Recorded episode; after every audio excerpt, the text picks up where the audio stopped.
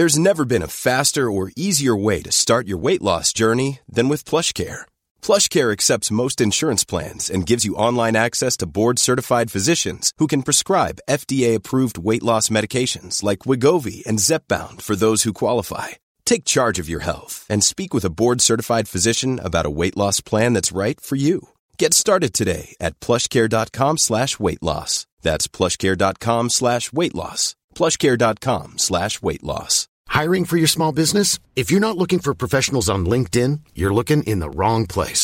That's like looking for your car keys in a fish tank. LinkedIn helps you hire professionals you can't find anywhere else, even those who aren't actively searching for a new job but might be open to the perfect role. In a given month, over 70% of LinkedIn users don't even visit other leading job sites. So start looking in the right place. With LinkedIn, you can hire professionals like a professional. Post your free job on linkedin.com/people today. Burrow is a furniture company known for timeless design and thoughtful construction, and free shipping, and that extends to their outdoor collection. Their outdoor furniture is built to withstand the elements, featuring rust-proof stainless steel hardware, weather-ready teak, and quick-dry foam cushions. For Memorial Day, get 15% off your Burrow purchase at burrow.com/acast, and up to 25% off outdoor. That's up to 25% off outdoor furniture at burrow.com/acast. پزشکان از سه کار من در حیرت بودند. یکی بیش از 30 سال بر زمین نشستن و نوشتن و حرکت کافی نداشتن، دوم سیگار بیش از حد کشیدن و سوم بدون عینک قادر به خواندن هر نوع کتابی بودن.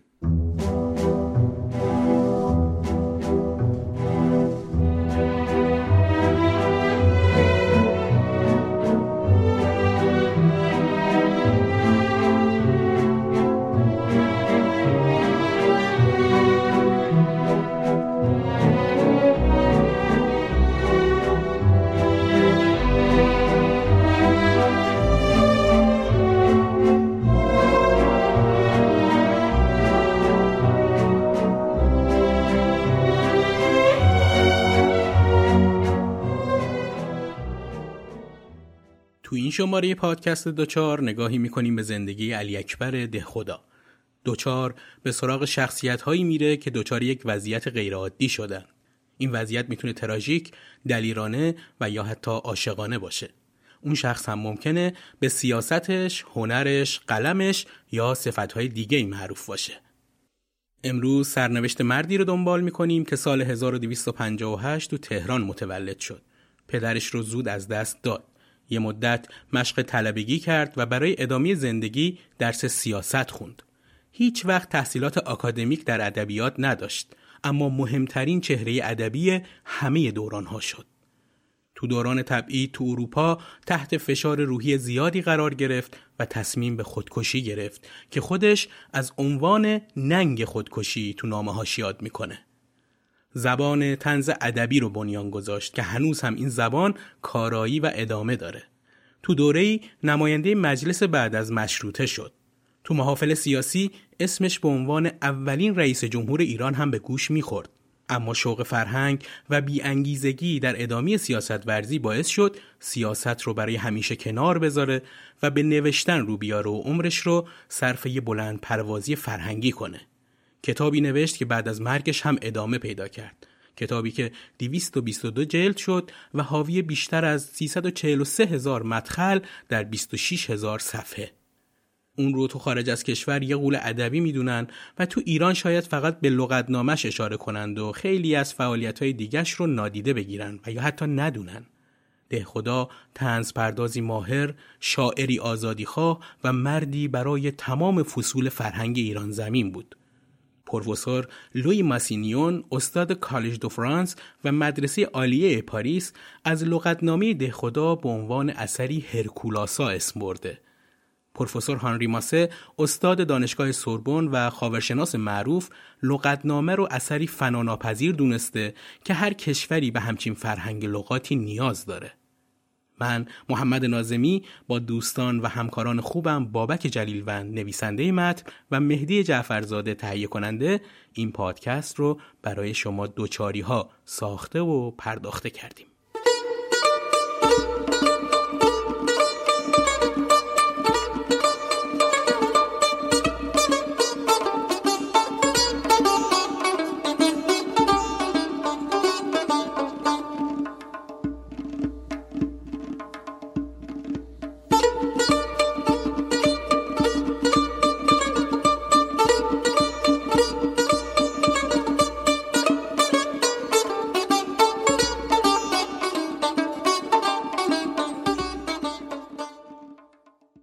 تصادف عجیبی نیست که دو نفر نویسنده و منتقد ظریف زبان فارسی هر دوتاشون در اصل از شهر قزوین میان.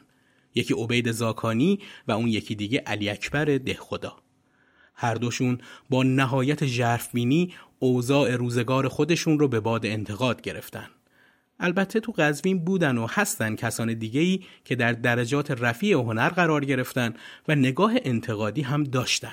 مثل عارف قزوینی که شخصیتی بی‌نظیر تو عرصه ترانه و تصنیف اجتماعی و سیاسی بود. فکر عبید و دهخدا هر دو نکته‌یاب و دقیق و قلمشون شیرین و طنزآمیزه و خیلی هم در تاریخ ادبی ایران گیرا. شاید به جرأت بشه گفت که تکرار هم نشدن. هر دوشون نویسنده اجتماعی هستند که خوش درخشیدند و آثار ماندنی از خودشون به جا گذاشتن. دوستان اهل فرهنگ میدونن که دهخدا فقط نویسنده لغتنامه نیست، بلکه نویسنده خوشقریحه و روزنامه‌نگاری خوشقلم بود که تو نشریه صور اسرافیل که جلوتر بیشتر ازش میگیم به نام ستون چرند و پرند قلم فرسایی هایی کرد که تو تاریخ ادبیات موندگار شد. دهخدا شاعری هم میکرد، اما بنا به دلایلی هم شاعری هم روزنامه‌نگاری رو کنار گذاشت که بهش میپردازیم چرا. دهخدا یه شخصیت سیاسی و فرهنگی چند وجهی بود. برای همین پادکست دچار رفته سراغ کتاب‌های این مرد بزرگ که کل زندگیش یک دچار ابدی بود. شوخ طبعی و طنز پردازی دهخدا منحصر به مقالات و اشعارش نبود، بلکه بیان و رفتارش با دیگران هم با لطف و نرمی تمام چاشنی طنز تو خودش داشت. خیلی اهل شوخی‌های کلامی بود، با اینکه در صورت و ظاهر شخصی ریزنقش و جدی بود. دکتر ستار آلبویه که بعد از این خاطره که الان براتون میخونم یکی از یاران همیشگی دهخدا میشه، به طوری که تو سفرها هم همراه دهخداست و هم پرستارش. تو خاطراتش میگه: قرار شد به معرفی یکی از دوستان اهل فرهنگم برای تهیه یادداشت‌های لغتنامه دهخدا برم و باهاش در این زمینه همکاری کنم. من که تا اون موقع دهخدا رو ندیده بودم نشانی منزلش رو گرفتم و رفتم. اون موقع انتهای خیابون ایران شهر زندگی میکرد. به خونش که رسیدم دیدم یه در آهنی بزرگ و مشبک در انتهای خیابون وجود داره که یک مدخل دالونی داشت که به فضای پردرختی باز میشد. کنار در دیدم یک پیرمردی چنباتمه زده و تکیه داده به دیوار و تو عالم خودشه و داره به کسایی که تو خیابون میرن و میان نگاه میکنه. لباسی ساده به تنش بود، یه پیراهن سفید بلند و شلواری خاکستری رنگ که آستین‌های پیرهنش رو بر زده بود به سمت بالا. ازش پرسیدم منزل آقای دهخدا اینجاست؟ گفت بله، شما کی باشید؟ گفتم اومدم آقای دهخدا رو ببینم، با خود شخصا کار دارم. بدون اینکه جوابم رو بده از جا برخاست و به طرف داخل منزل راه افتاد و گفت بیایید. اون جلو رفت و من از پشتش داخل شدم. تصورم بود که این پیرمرد حتمی خادم خونه است. از دالون و باغچه‌ای که با درخت اطراف شبیه خیابونی نیم دایره بود گذشتیم و به عمارتی دو طبقه و کلاه فرنگی گونه رسیدیم که یه ایوانچه از سمت جنوب داشت و در وسطش اتاقی در صدر و دو اتاق توی دو طرفش قرار داشت. پیرمرد از پله‌ها بالا رفت و من هم پشتش رفتم. در اتاق روبروش رو باز کرد و داخل شد. من هم در لحظه ورود به خونه غرق خیالات خودم بودم و در ذهن خودم دنبال کلمات مناسبی بودم که وقتی دهخدا رو دیدم مؤدبانه مقصود خودم رو از اومدنم براش بیان کنم که دیدم داخل اتاق هستم. پیرمرد یک راست رفت بالای اتاق نشست. یه نیمکت اونجا بود که رفت روی اون نشست. من همونطور قوطه‌ور در خیالهای خودم بودم و وسط اتاق ایستاده بودم. پیرمرد نشسته بر نیمکت نفسی تازه کرد و با انگشت اشاره من رو مخاطبش قرار داد و گفت: حال من دهخدا، بگو چه کار داری؟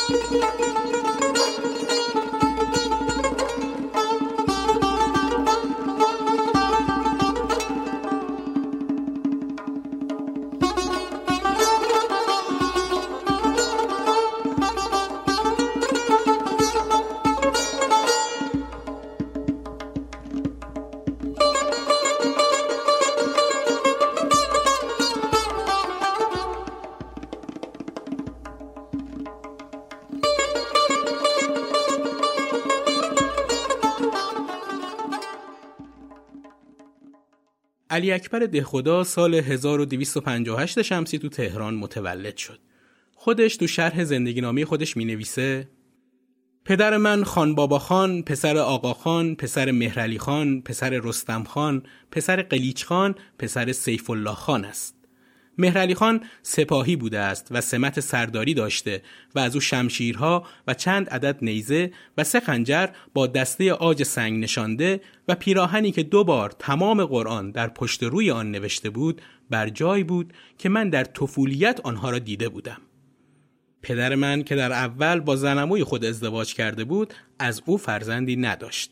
در سن کهولت مادر مرا به زنی گرفت و از او خدا بدو دختری عطا کرد که در 2 سالگی بمرد و پس از آن من و بعد از من خواهری و بعد از آن برادرم یحیی خان و پس برادر دیگرم ابراهیم خان حفظهم الله به وجود آمدیم. مولد من در تهران در کوچه قاسم علی خان به محله سنگلج بود.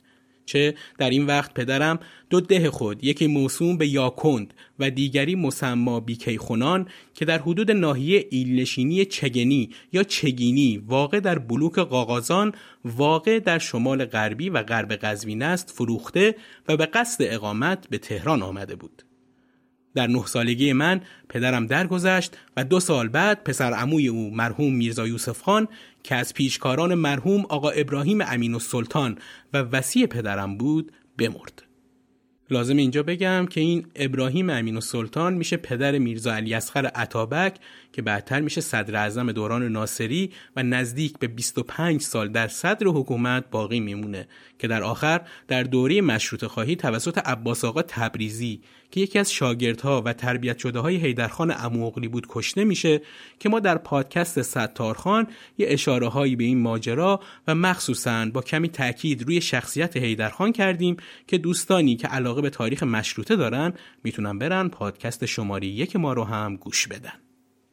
در ادامه دهخدا میگه: از او 7 دختر مانده بود و دامادهای او هرچه ما در نزد یوسف خان داشتیم انکار کردند و آنچه برای ما ماند تنها یک خانه 400 زرعی در جوار خانه مرحوم شیخ هادی مجتهد نجمابادی و اساس البیت بود. یه پرانتز دوشاری اینجا باز کنم و درباره شیخ هادی نجمابادی بگم. خیلی ها شاید اسمش رو حداقل یک باری شنیده باشن، از این جهت که یه خیابون قدیمی تهران به اسم این شخصیت مهم تو خیابون جمهوری تقاطع خیابون رازی وجود داره. میشه گفت کسی نیست که ساکن تهران باشه و یه بار از سر این خیابون رد نشده باشه. دوستانی که اهل تهران گردی هستن حتما به این خیابون و خونه مرحوم شیخ هادی که خوشبختانه ثبت ملی هم شده سر بزنن که خالی از لطف نیست. جناب شیخ هادی جزو پیشروان جنبش مشروطه تو تهران بود و شاگردای زیادی هم تربیت کرد، از جمله سید محمد طباطبایی، علی اکبر دهخدا، علامه محمد قزوینی، میرزا جهانگیرخان شیرازی، میرزا حسن رشدیه، ملک المتکلمین و ناظم الاسلام کرمانی. خب برگردیم به روایت دهخدا از زندگی خودش. مادر که مثل اعلای مادری بود ما را در کنف تربیت خود گرفت. دروس قدیمه را نزد مرحوم شیخ غلام حسین بروجردی از صرف تا اصول فقه و کلام و حکمت خواندم و در حدود 10 سال هر روز از صبح تا شام در خدمت او بودم. حجره او مدرسی بود که از نیم ساعت پیش از زدن آفتاب تا نزدیکی غروب همه رشته‌های علوم وقت را برای دسته‌های مختلفی از طلاب که در اوقات معینه روز نزد او می‌آمدند مجانی درس می‌گفت و من گذشته از درس خاص خود آن دروس را نیز می‌شنیدم و در اواخر با اغلب آن دسته‌ها در دروس شرکت می‌کردم. این عالم از آنگاه که پدر من به رحمت ایزدی پیوست بر اسرت ما وقوف یافت و از آن مختصر حق و تدریسی نیز که از آن پیش به او میدادیم چشم پوشید. ارادت پدر من به مرحوم شیخ هادی به ارث به من رسید و با آنکه سن من مقتضی نبود در محضر او میرفتم و از افکار بدی و بکر به قدر استعداد خود بهره ها بردم. خلاصه آن که مربی قلب و فواد یعنی وجدانیات من، آن مادر بی‌بدیل و معلم دانش‌های رسمی من، آن دانشمند بود. تقویت عقل من از مرحوم شیخ هادی و کم و بیش هر چه دارم از این 3 موجود استثنایی است و برای کمتر کس این 3 نعمت یک جا جمع شده است و قصورها از من است نه از نقص و وسایل. دهخدا بعد از درس طلبگی خوندن و باز شدن مدرسه علوم سیاسی که تو دوره مظفرالدین شاه بود، تو آزمون ورودی شرکت کرد و بعد قبولی وارد این مدرسه تازه تأسیس شد. شاید بشه دهخدا رو جز اولین ورودی‌های این مدرسه سیاسی دونست. دهخدا هم برای تحصیل علوم جدید اروپایی به اونجا رفت و هم یادگیری زبان فرانسه و از اینجاست که زندگی سیاسی دهخدا شروع میشه و برای همیشه با دنیای نوجوانی که خیلی هم ماجرایی نداشته خداحافظی میکنه. در کل دهخدا خیلی اهل ماجراجویی‌های شخصی و عشقی نبوده تو زندگیش. تو این دوران یکی از شخصیت‌های مهم دیگه زندگی دهخدا محمد حسین فروغی ذکاءالملک بود که یکی از معلم‌های مهم فارسی مدرسه علوم سیاسی بود. گاهی تو نبودن این معلم فارسی و به خاطر استعداد روشن دهخدا تدریس ادبیات فارسی مدرسه رو به دهخدای جوان می‌سپرد که همین اعتماد ذکاءالملک به دهخدا بود که باعث شهرت پیدا کردن این جوان خوش‌ذوق تو محافل ادبی و فرهنگی اون زمان تهران شد. خیلی مفید و کوتاه هم درباره محمد حسین فروغی ذکاءالملک بگم که مردی فرهیخته بود و زباندانی تمام عیار که عربی و فرانسه رو به خوبی میدونست و یکی از اولین کسانی بود که روزنامه غیر دولتی رو تو ایران راه اندازی کرد به نام روزنامه تربیت که خط و مشی خیلی جالبی تو زمانه خودش داشت.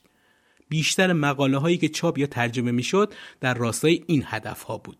به تیترها توجه کنید: استعداد اهل ایران، استعداد علمی مردم ایران، استعداد صنعتی مردم ایران، که سعی داشت برای مردم ایرانی اعتماد به نفس ایجاد کنه که توی خفقان سیاسی زندگی می‌کردن. تو این روزنامه شخصیت‌هایی رو معرفی می‌کرد که اون موقع برای خیلی از رجال سیاسی هم گم و ناآشنا بودن، مثل شرح حال دانشمندان و هنرمندان و سیاستمداران، از جمله نیوتن، پاستور، گوتنبرگ، گالیله، واشنگتن، حافظ و خیام. این شرح حالها اکثراً به صورت پاورقی تو شماره‌های پشت سر هم درج می‌شد تا زندگیشون سرمشق رجال و مردم قرار بگیره. این روزنامه تو دوران مشروطه هم خیلی به جهتگیری فکری و سیاسی مردم کمک کرد. باعث روشن شدن خیلی از ماجراهای سیاسی و خاستگاه اونها شد. برای معرفی محمد حسین فروغی ذکاءالملک همین کافیه بگم که ایشون پدر محمد علی فروغی بود، یکی از مهمترین چهره‌های روشنفکری دوران پهلوی که ازش به عنوان روشنفکر و ادیب و سیاستمدار و یکی از شخصیت‌های مهم در راه‌اندازی دانشگاه تهران یاد میشه که خودش یه پادکست مفصل میطلبه که در موردش بگیم. برگردیم اما به روایت زندگی دهخدا. دهخدا بعد از تحصیل تو مدرسه علوم سیاسی به خدمت وزارت امور خارجه در اومد. اون زمان کسانی که وارد این وزارتخونه می شدن به مأموریت‌های به خارج از کشور فرستاده می شدن. دهخدا هم بی نصیب از این مأموریت‌ها نموند و اول به بالکان رفت و بعدتر به وین. تو همین سفرها بود که زبان فرانسه‌اش رو تکمیل کرد و با دانش‌های نوین زمان خودش بیشتر و بیشتر آشنا شد. ارمغان دهخدا تو این ماجراجویی‌ها شد یه روح پرسشگر و تجددخواه و نوآور.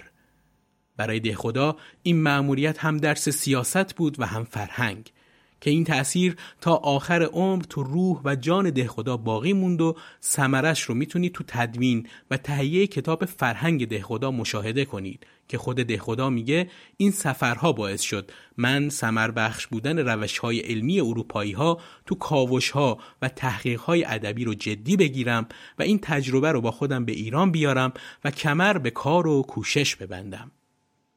دهخدا از فرنگ که به ایران برمیگرده یه مدت میره تو شرکت راهسازی خراسان که برای امین‌الضرب یکی از اولین دارندگان اتاق بازرگانی تو ایران بود و مشغول به کار میشه. تو این شرکت بلژیکی‌ها و روس‌ها خیلی نفوذ داشتن و دهخدا به سمت معاونت میرسه و کارهای ترجمه این شرکت رو با حقوق ماهی 30 تومان انجام میده. تو نامه‌ها و گزارش‌هایی که از دهخدا در این مأموریت به جا مونده، مخصوصاً اون قسمت‌هایی که اختلاف مهندسای بلژیکی با مهندسای روسی مطرح بود، میشه فهمید نویسنده گزارش‌ها کارش با بقیه گزارش نویسا و منشیان و اربابان قلم و به عبارتی محرران اداری مثقالی 700 دینار تفاوت داره. یه جایی به شوخی به روس‌ها میتوبه و یه جایی دیگه هم به وضع شرکت که هنوز هم مرسوم نیست که کسی تو نامه اداری همچی کاری انجام بده، که این نشون از خلاقیت اون داره و اینکه دهخدا هیچ وقت اون کار رو که برای خیلی شاید میتونست جدی و باعث پیشرفتشون بشه رو جدی نمیگرفت. دهخدا در کل این فضا رو بیشتر از 6 ماه نتونست تحمل کنه و از شرکت برای همیشه رفت. اما لازمه بگم همین گزارش نویسی متفاوت و شیطنت‌های دهخدا و تمایلات رادیکال سیاسی که سمت و سوی سوسیالیسم دموکرات داشت باعث شد اون سر از یکی از مهمترین روزنامه‌های ایران، یعنی صور اسرافیل که بزرگترین حامی مشروطه‌خواهان بود، در بیاره که در ادامه بیشتر در موردش میگم.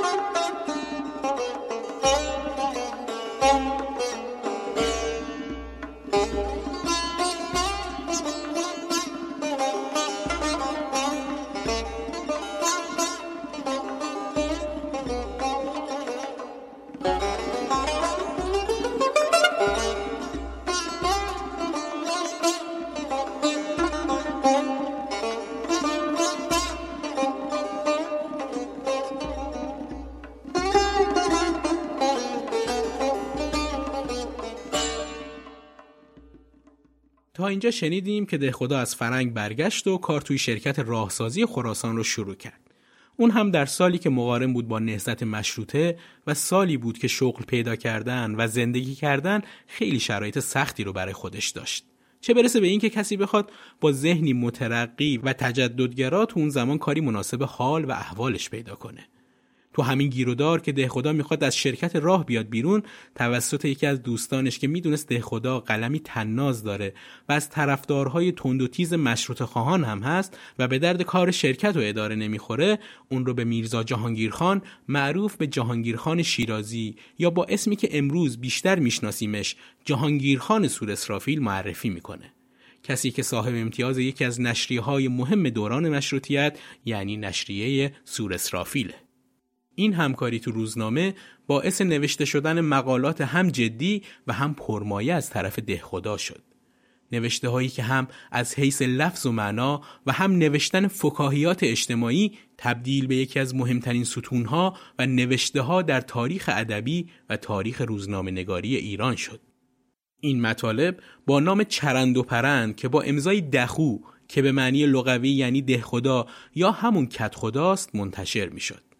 دخو تو عرف و زبان شوخی قزوین اسم یه ابلهی بوده که براش داستانهای سفیهانه درست میکردن و بهش نسبت میدادن، چیزی شبیه ملا نصرالدین. این نکته خودش جالبه که شخصیتی مثل دهخدا که تو فرهنگ و ادب یه استاد به تمام معنا بود، چرا همچی اسم غیر رسمی و بیشکوه و شوکتی رو برای خودش توی روزنامه میذاره؟ اون هم تو دوره‌ای که تحصیل کرده ها و فرنگ رفته ها از القاب فلان و بهمان های پرطمطراقی برای نشون دادن جایگاه اجتماعیشون استفاده می‌کردن. چرند و پرند که با نثر مؤثر به زبان ادبی یا حتی زبان محاوره عامیانه نوشته میشد، باعث انقلاب تو سبک نویسی نوین در زمینه طنز نویسی و فکاهی نویسی تو ایران شد. همین ستون چرند و پرند اعتبار نشریه صور اسرافیل رو میون مردم و طبقات اجتماعی مختلف چندین برابر کرد. همه دنبال نسخه هایی بودن که چرند و پرند داخلش چاپ میشد.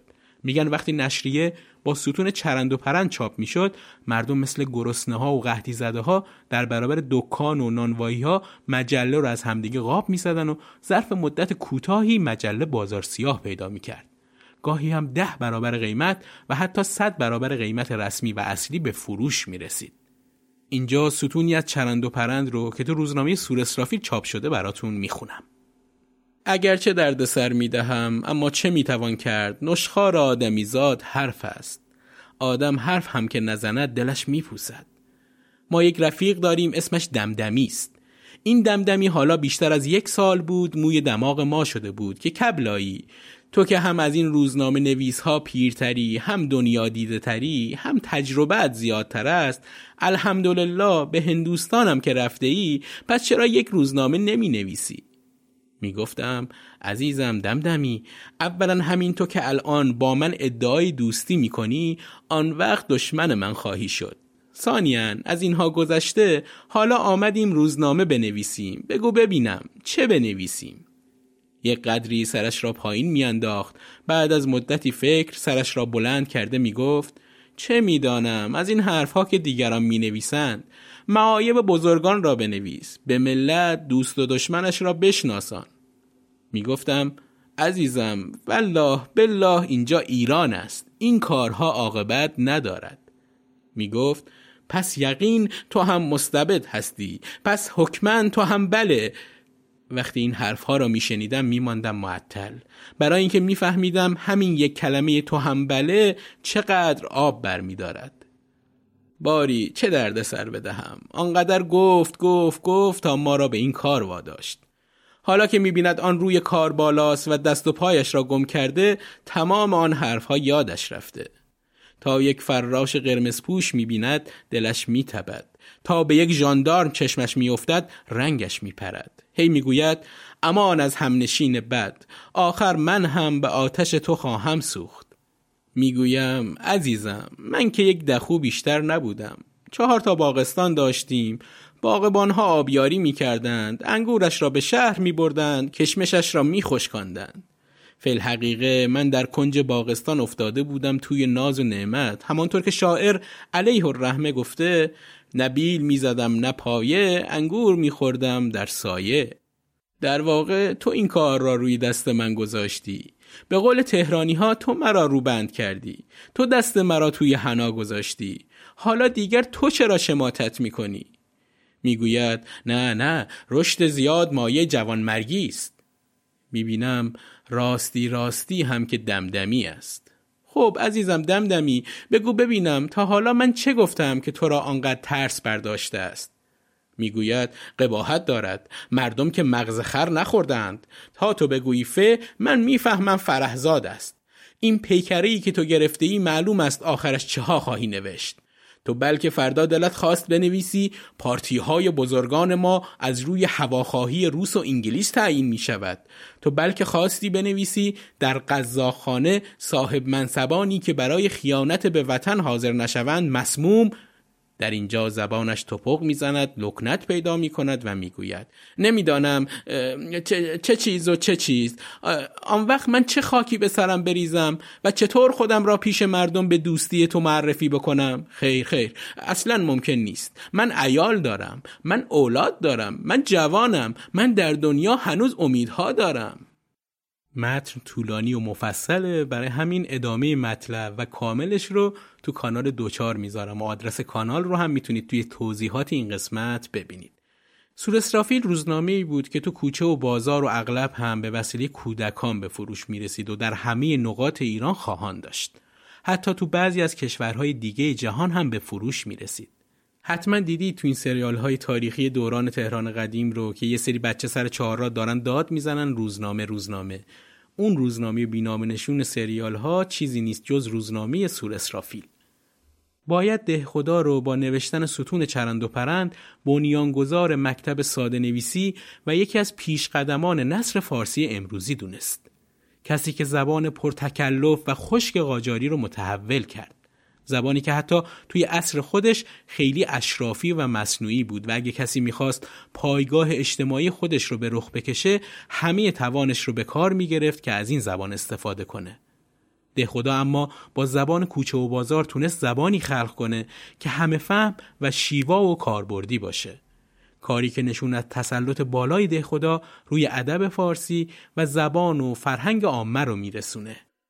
قوت و تعبیرهای شگفت‌انگیزی که تو نوشته‌هاش هست خیلی خوب این ماجرا رو روشن میکنه و سالها بعد ما همه این تجربه‌های فکری و زبانی دهخدا رو تو اثر مهم دیگه‌اش یعنی امثال الحکم میتونیم ببینیم و بخونیم. کتاب که چه عرض کنم گنجینه معلوماتی از زبان و فرهنگ ایرانی. اثر کار دهخدا بعدها رو کسایی مثل جمالزاده تو کتاب یکی بود یکی نبود و قصه های صادق هدایت و کتاب کوچه احمد شاملو خیلی مشهوده. دهخدا تو نشریه صور اسرافیل با نامهای متفاوتی می نوشت و امضا می کرد که تو زمانه و حال و هوای خودش خیلی جالب و قابل تأمل بوده. بعضی از اسامی مستعارش اینها بودن: نخود همه آش، خادم الفقرا، دخو علی، برهنه خوشحال، رئیس انجمن لاتولوتها، خرمگس، جغد، دمدمی، سگ حسندله، غلامگدا، اسیرالجوال، دخو علی شاه و روزنامه چی. الان یعنی اولین سال قرن 15 شمسی، کاربرانی که تو شبکه اجتماعی توییتر هستند اکانت هایی رو به این نام میبینن و شاید صاحب اکانت و دنبال کننده هاش ندونن تو دوره قاجاریه این اسامی اسم مستعار یکی از نوابغ فرهنگی مملکتمون بوده.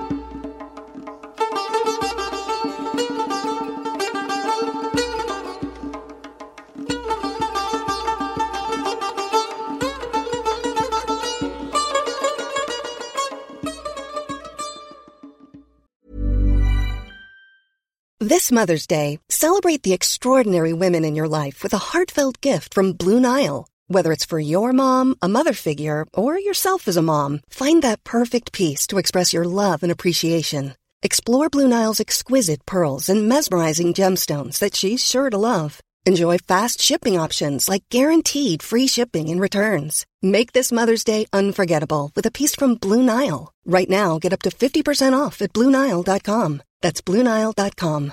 How would you like to look 5 years younger? In a clinical study, people that had volume added with Juvederm Voluma XC in the cheeks perceived themselves as looking 5 years younger at 6 months after treatment. Look younger, feel like you. Add volume for lift and contour in the cheeks with Juvederm Voluma XC. Reverse signs of aging by adding volume to smooth laugh lines with Juvederm Volure XC. For important safety information and to find a licensed specialist, visit Juvederm.com. That's Juvederm.com. Not for people with severe allergic reactions, allergies to lidocaine, or the proteins used in Juvederm. Common side effects include injection site redness, swelling, pain, tenderness, firmness, lumps, bumps, bruising, discoloration, or itching. There's a risk of unintentional injection into a blood vessel, which can cause vision abnormalities, blindness, stroke, temporary scabs, or scarring. Talk to a licensed specialist to find out if it's right for you. اما برسیم به ماجرای بسته شدن نشریه صور اسرافیل و پایان زندگی مردی بزرگ یعنی جهانگیرخان صور اسرافیل و پایان همکاریش با دهخدا. تا اینجا گفتیم که یکی از نشریه‌های مهم دوران مشروطه همین صور اسرافیل بود، با مدیریت جهانگیرخان صور اسرافیل که مردی با ذوق و فرهنگ بود، کسی که خیلی زود متوجه استعداد بی‌نظیر دهخدا شد و اون رو جذب روزنامش کرد. جهانگیرخان تو دوران کاریش خیلی روی خوش نمیدید و همیشه مورد سوءظن حکومت و افراد با نفوذ دربار بود. یکی از دلایل این سوءظن‌ها عضویت جهانگیرخان تو انجمن باغ میکده بود. اعضای این انجمن تو باغ سلیمان خان میکده جمع می‌شدن. حالا چرا همچین جایی و نمی‌رفتن تو کافه‌ای و قهوه‌خونه‌ای؟ به خاطر فضای خشنی که تو جامعه قاجاری بود و اجازه نمی‌دادن گروه‌های سیاسی کنار هم جمع بشن. پس اعضای این گروه تصمیم گرفتن به صورت مخفیانه و دور از چشم دولت کنار هم جمع بشن. انجمن باغ میکده از اعضای نخبه سیاسی و فرهنگی و مذهبی تشکیل شده بود که نیت این دوره همی‌ها برانداختن دولت استبدادی قاجار بود. اعضای این گروه همه از نوادر روزگار خودشون بودن. چند تایشون رو نام میبرم که خودتون قضاوت کنید: یحیی دولت آبادی، محمد حسین زکاءالملک، مجدالاسلام کرمانی، میرزا حسن رشدیه و حاجی سیاح که هر کدوم داستان زندگی عجیبی دارن. مثلا همین آخری حاج سیاح پدیده عجیبی تو دوران خودش بوده. بی هیچ پول و ثروتی بیشتر دنیا رو میگرده و شاید بشه گفت که اولین کسیه که میتونه حق شهروندی آمریکا رو به عنوان یه ایرانی بگیره.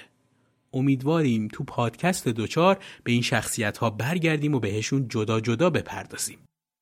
تو دوران مشروطه جهانگیرخان صور اسرافیل با تمام قوای قلمی و مالی به کمک مشروطه خواهان اومده بود که بعد از به توپ بستن مجلس و بگیر ببندهای داخل تهران، از اونجایی که کینه نسبت به این مرد آزادیخواه کم نبود، به همراه ملک المتکلمین دستگیر میشه و خیلی سریع و بدون برگزاری دادگاهی و بی هیچ نظارت قانونی تو باغشاه ناجوانمردانه اعدام میشه. کسروی تو کتاب مهمش یعنی تاریخ مشروطه درباره روز اعدام این دو مرد می نویسه: امروز در شهر همچنان آزادی خواهان را جستجو می کردند و هر که را می یافتند دستگیر می کردند و به باغشاه می بردند. از آن سو امروز ملک المتکلمین و میرزا جهانگیرخان را بی آنکه بازپرسی کنند یا به داوری کشند نابود کردند. جهانگیرخان هنگام طناب انداختن با بیان اینکه زنده باد مشروطه، به زمین اشاره کرد و گفت: ای خاک، ما برای تو کشته شدیم. در اینجا لازم میدونم قسمتی از نامه جهانگیرخان صور اسرافیل که لحظات پایانی زندگیش برای خانوادهش نوشته رو براتون بخونم تا ببینید چه مرد بزرگ و آزاده‌ای بوده. عقیده مرا به خوبی میدانید که دلبستگی به زندگانی و عمر نداشتم و همیشه مرگ با شرف و افتخار را از زندگی بد بهتر میدانستم. زیرا همواره شنیده اید که می گفتم مکررات خواب و خوراک اهمیتی ندارد و از این تکرار آدم حساس خسته و کسل می شود. امروز سعادت و اقبال فرزندان ایران بسته به تکمیل معنی مشروطیت است. ولی فرزند ام الخاقان که ننگ تاج و تخت چند هزار ساله ایران است، برای استقلال کامروایی سبعانه خود می‌خواهد این سعادت ما را به یک بدبختی و ذلت دائمی مبدل نماید. از دیروز تا به حال نقشه‌ای که ترسیم کرده آفتابی شد. فردا ما به فداکاری حاضر می‌شویم. اگر از پیش نبردیم و کشته شدیم و خبر مرگ من به شما رسید، غمگین نشوید و هول نکنید، زیرا که در راه آزادی ایران یک افتخاری برای شما و فرزندان شما به یادگار گذاشتم. مردن که از لوازم طبیعی است. آدم که باید بمیرد چرا با درد و مرض مرده باشد و به جانبازی از تعلم زندگی بد در یک چشم هم زدن نمیرد. ام الخاقانی که تو این متن و تو این نامه آورده شده بود، لقب مادر محمد علی شاه، دختر میرزا تقیخان امیرکبیر بود. دهخدا شعر معروف یادار ز شمع مرد یادار رو در فراق جهانگیرخان گفته. شنیدن داستان سرودن این شعر هم خالی از لطف نیست که خوشبختانه دهخدا به قلم خودش تو کتابش نوشته. فقط این نکته رو اضافه کنم، زمانی که این شعر گفته شده دهخدا تو سوئیس بوده و تنها داره زندگی میکنه. خیلی هم حال و شرایط خوبی نداره و نشریه صور اسرافیل هم تو تهران تعطیل شده و اوضاع ایران هم به هم ریخته است. شبی مرحوم میرزا جهانگیرخان را به خواب دیدم در جامه سپید که عادتاً در تهران در برداشت و به من گفت: چرا نگفتی او جوان افتاد؟ من از این عبارت چنین فهمیدم که میگوید چرا مرگ مرا در جایی نگفته یا ننوشته ای؟ و بلافاصله در خواب این جمله به خاطر من آمد: یادار ز شمع مرده یادار. در این حال بیدار شدم و تا نزدیک صبح 3 قطعه از مسمت ذیل را ساختم و فردا گفته های شب را تصحیح کرده و 2 قطعه دیگر به آن افزودم. ای مرغ سحر چو این شب تار بگذاشت سر سیاه کاری، و از نفحه روح بخش اسحار رفت از سر خفتگان خماری. بکشوده گره ز زلف زرتار محبوبه نیلگون عماری، یزدان به کمال شد پدیدار و اهریمن زشت خو حصاری. یادار ز شمع مرده یادار. چون گشت ز نو زمان آباد ای کودک دوری طلایی، و از طاعت بندگان خود شاد بگرفت ز سر خدا خدایی. نه رسم ارم نه اسم شداد، گل بست زبان ژاژخایی. زان کس که ز نوک تیغ جلاد مأخوذ به جرم حق ستایی، تسنیم وصال خورده یادار.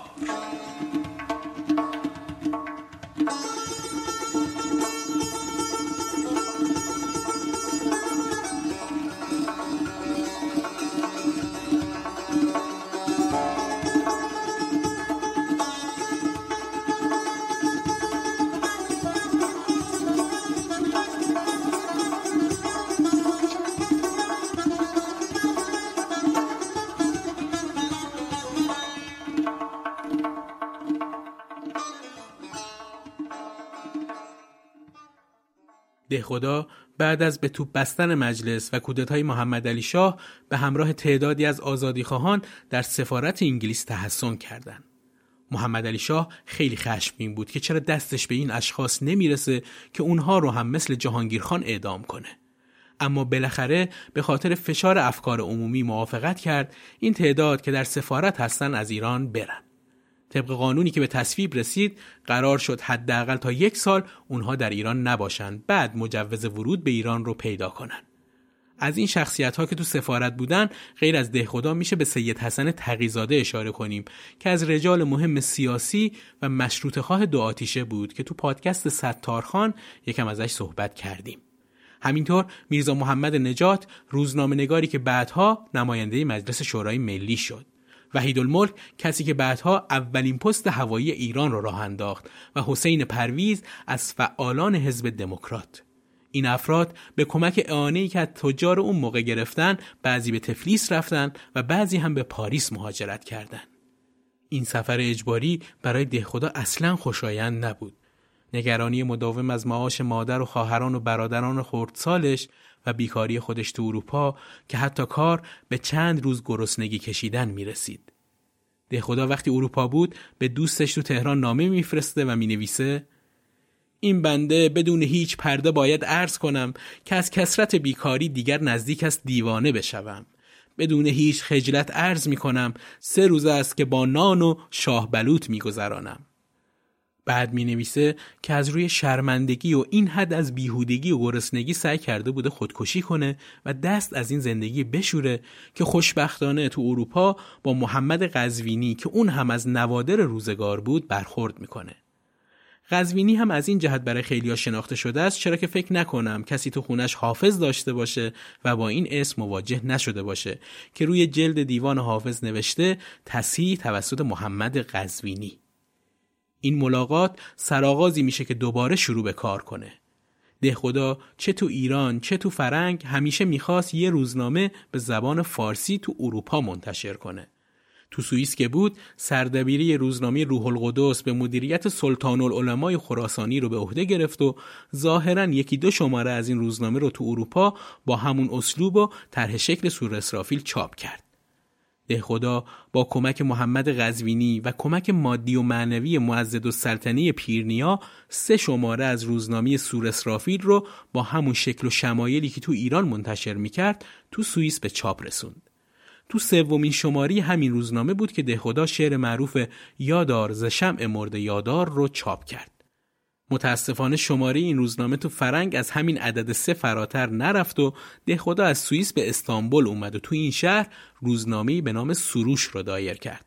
نزدیک به 15 شماره ازش هم منتشر شد که خبر اومد محمد علی شاه از قدرت خلع شده و بعد از خلع محمد علی شاه زمینه بازگشت مشروطه خواهان به کشور فراهم شده که این خبری خوب برای دهخدای شیفته ایران بود. تو دوره دوم مجلس شورای ملی علی اکبر دهخدا در حالی که هنوز تو استانبول بود هم از تهران و هم از کرمان به عنوان نماینده مجلس انتخاب شد و در نهایت هم به عنوان نماینده مردم کرمان راهی مجلس شد و به ایران برگشت. از لحاظ زمانی ایران درگیر حواشی جنگ جهانی اول هم هست. با اینکه ایران اعلام بی‌طرفی کرده اما نیروهای متفقین تو ایران مدام در حال آمد و شد بودند. تهران وضعیت خیلی آشفته‌ای داشت و عملا مجلس و دولت ایران ساقط شده بود و مجلس هم منحل شد. دهخدا هم تحمل شرایط تو تهران براش سخت شد. یه مدت به قم رفت و بعد هم به کرمانشاه. آروم و قرار نداشت تا اینکه به پیشنهاد دوستان به روستا و قلعه دزک رفت و میهمان امیر مفخم بختیاری شد. این قلعه کتابخونه‌ای در خور برای دهخدا داشت که برای مطالعه و خلوت کردن دهخدا خیلی مفید بود. جالبه بدونید که کار فیشبرداری‌های فرهنگ لغات از همین کتابخونه امیر مفخم شروع میشه. حالا این جناب امیر مفخم بختیاری کیه که قلعه داره؟ جناب بختیاری تو دوران کابینه سمسام السلطنه وزارت جنگ رو به عهده داشت. در کل آدم خیلی با نفوذ هم در دولت و هم در چهارمحال بختیاری بود که با شروع شدن مشروطه خواهی تو ایران به این جنبش بزرگ ملحق شد و قلعه‌اش پاتوق مهمون‌هایی بود که مشروطه خواه بودن. کسایی که تو این قلعه یه مدت مهمان بودن و زندگی کردن این اشخاص بودن: علی اکبر دهخدا، دکتر محمد مصدق، ملک الشعرای بهار، فروخی یزدی و وحید دستگردی که هر کدوم از این اسامی خودشون گویای مهم بودن این قلعه و شخصیت و تشخص میزبان هم هست. تو همین قلعه و اتاق پر از کتابش بود که مهمترین اتفاق فرهنگی ایران رقم میخوره، یعنی نوشتن فرهنگ لغات دهخدا. دهخدا غیر فیشبرداری‌های اولیه کتابش همزمان شروع به ترجمه کتاب مونتسکیو به نام روح القوانین هم کرد و تصمیم گرفت که کتاب کوچک لاروس فرانسه رو از فرانسه به ایرانی معادل سازی کنه. اون میخواست به ایده ریشه‌کن کردن بیسوادی که همیشه تو ذهنش بود جامعه عمل بپوشونه. دهخدا با تأسیس جمعیت مبارزه با بیسوادی تو اعلامیه‌ای که خودش منتشر میکنه مینویسه: دست استعانت و توسل به سوی هر ایرانی شهری، دهنشین و احشام پرور که خواندن و نوشتن میداند دراز و از او تمنا می کند که در هر مسلک و دین و مذهب که هست هفته یک یا چند ساعت وقت خود را صرف تعلیم بیسوادان کند.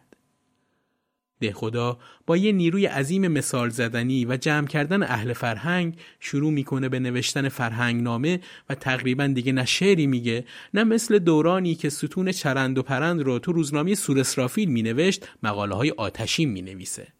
خودش جایی گفته در زمانه من کسان زیادی هستند که مایلن شعر بگن و مقاله ها بنویسن، اما برای کار پژوهش آدم کم داریم و هر کسی خیلی به خودش همچین زحمت هایی نمیده که شبانه روز بشینه و فیش تهیه کنه و مدام بگرده دنبال شواهد و مستندات. این وظیفه دشواریه و از تحمل خیلی ها خارجه.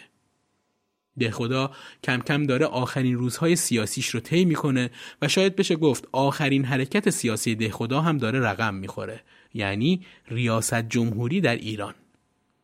تو دوران پختگی و پیری پیش عده‌ای از روشنفکران و اهالی سیاست اونقدر اعتبار داشت که در کشاکش انحلال سلطنت قاجار و سخن گفتن از جمهوری به عنوان اولین کاندیدای مقام ریاست جمهوری در ایران مطرح بشه.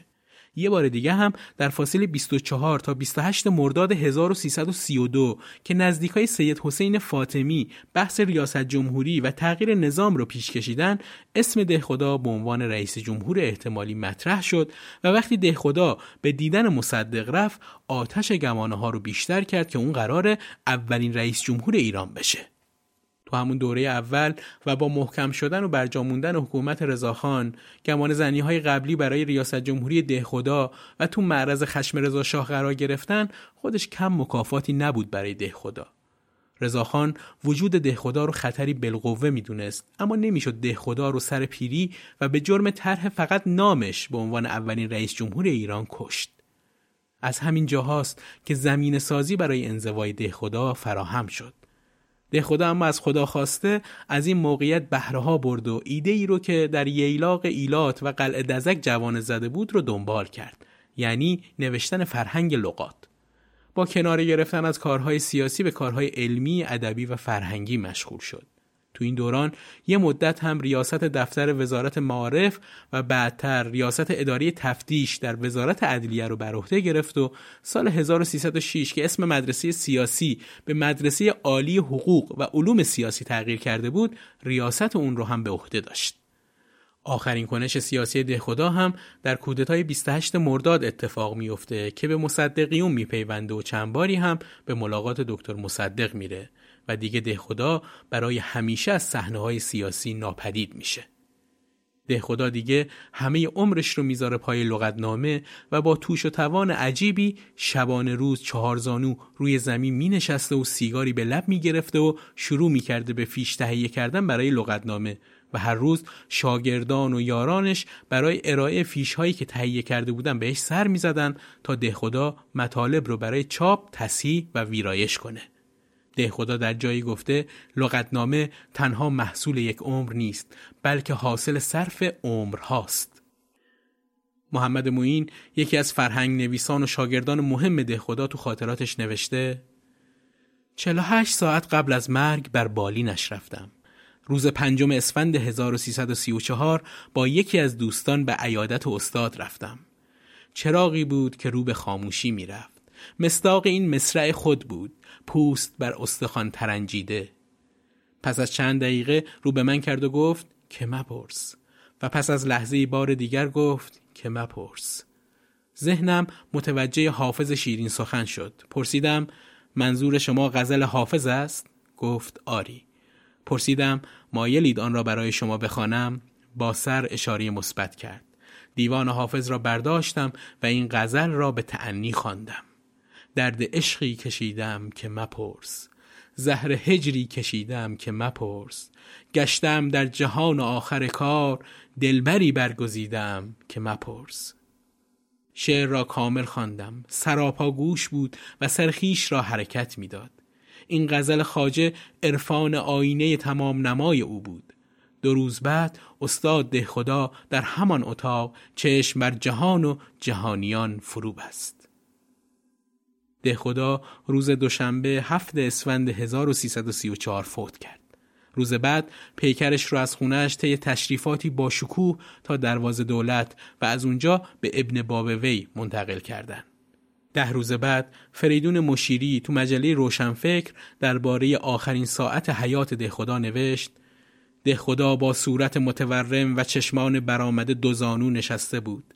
بیماری و خستگی 48 سال کار او را از پای درآورده بود. سنگینی 48 سال مطالعه و تحقیق و جستجو شانه‌های ناتوان او را خرد می‌کرد. 1000 جلد کتاب که در مدت 48 سال با او گفتگو کرده بودند، اینک همه خاموش نشسته استاد پیر را تماشا می کردند. تو وصیت‌نامه دهخدا دیده شده که از ارثیه ناچیزی که از خودش به جا گذاشته، سهمی هم برای خادم و خادمه مشخص کرده. بعد از مرگ کتابخونه شخصیش که تنها کتابخونه با ارزش لغت تو ایران بود، همون سرنوشتی رو پیدا کرد که خود دهخدا وصیت کرده بود. دهخدا این گنجینه با ارزش رو به دانشکده ادبیات بخشیده تا هم دانشجوها هم اساتید بتونن ازش استفاده کنن. به مناسبت بزرگداشت دهخدا مقارن با 100مین سال تولدش، در روز 15 اسفند سال 1358 یک قطعه تمبر از طرف وزارت پست و تلگراف و تلفن منتشر شد.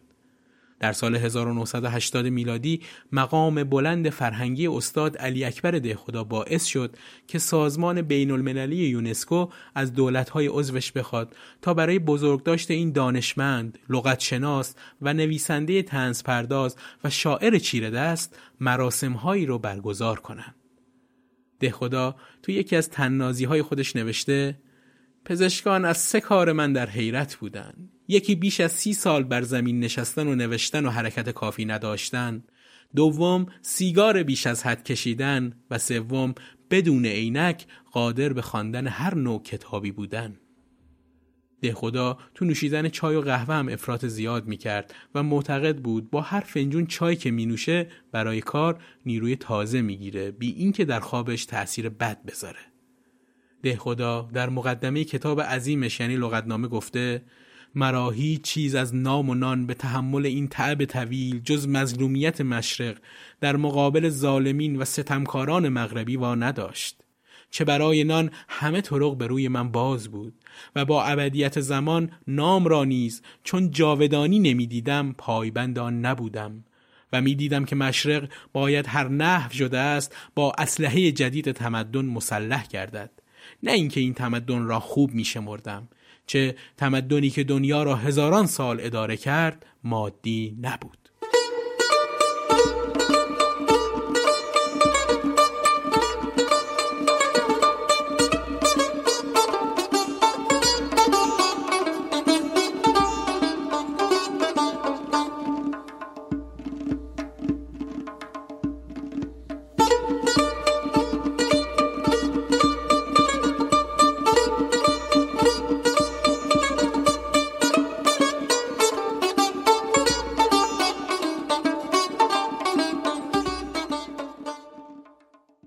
دفتر ششمین قسمت از پادکست دچار هم به انتهاش رسید و الان وقتشه که با معرفی منابع این قسمت شما رو به خوندن این مطالب دعوت کنم.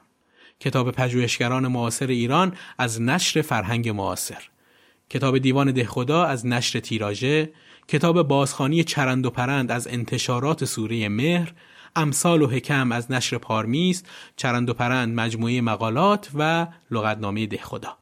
از هر جایی که این پادکست رو میشنوید نظرتون رو با ما به اشتراک بذارید و اگه دچار این پادکست شدید حتما اون رو به دوستانتون هم معرفی کنید که اجتماع دچاری‌ها بزرگتر بشه.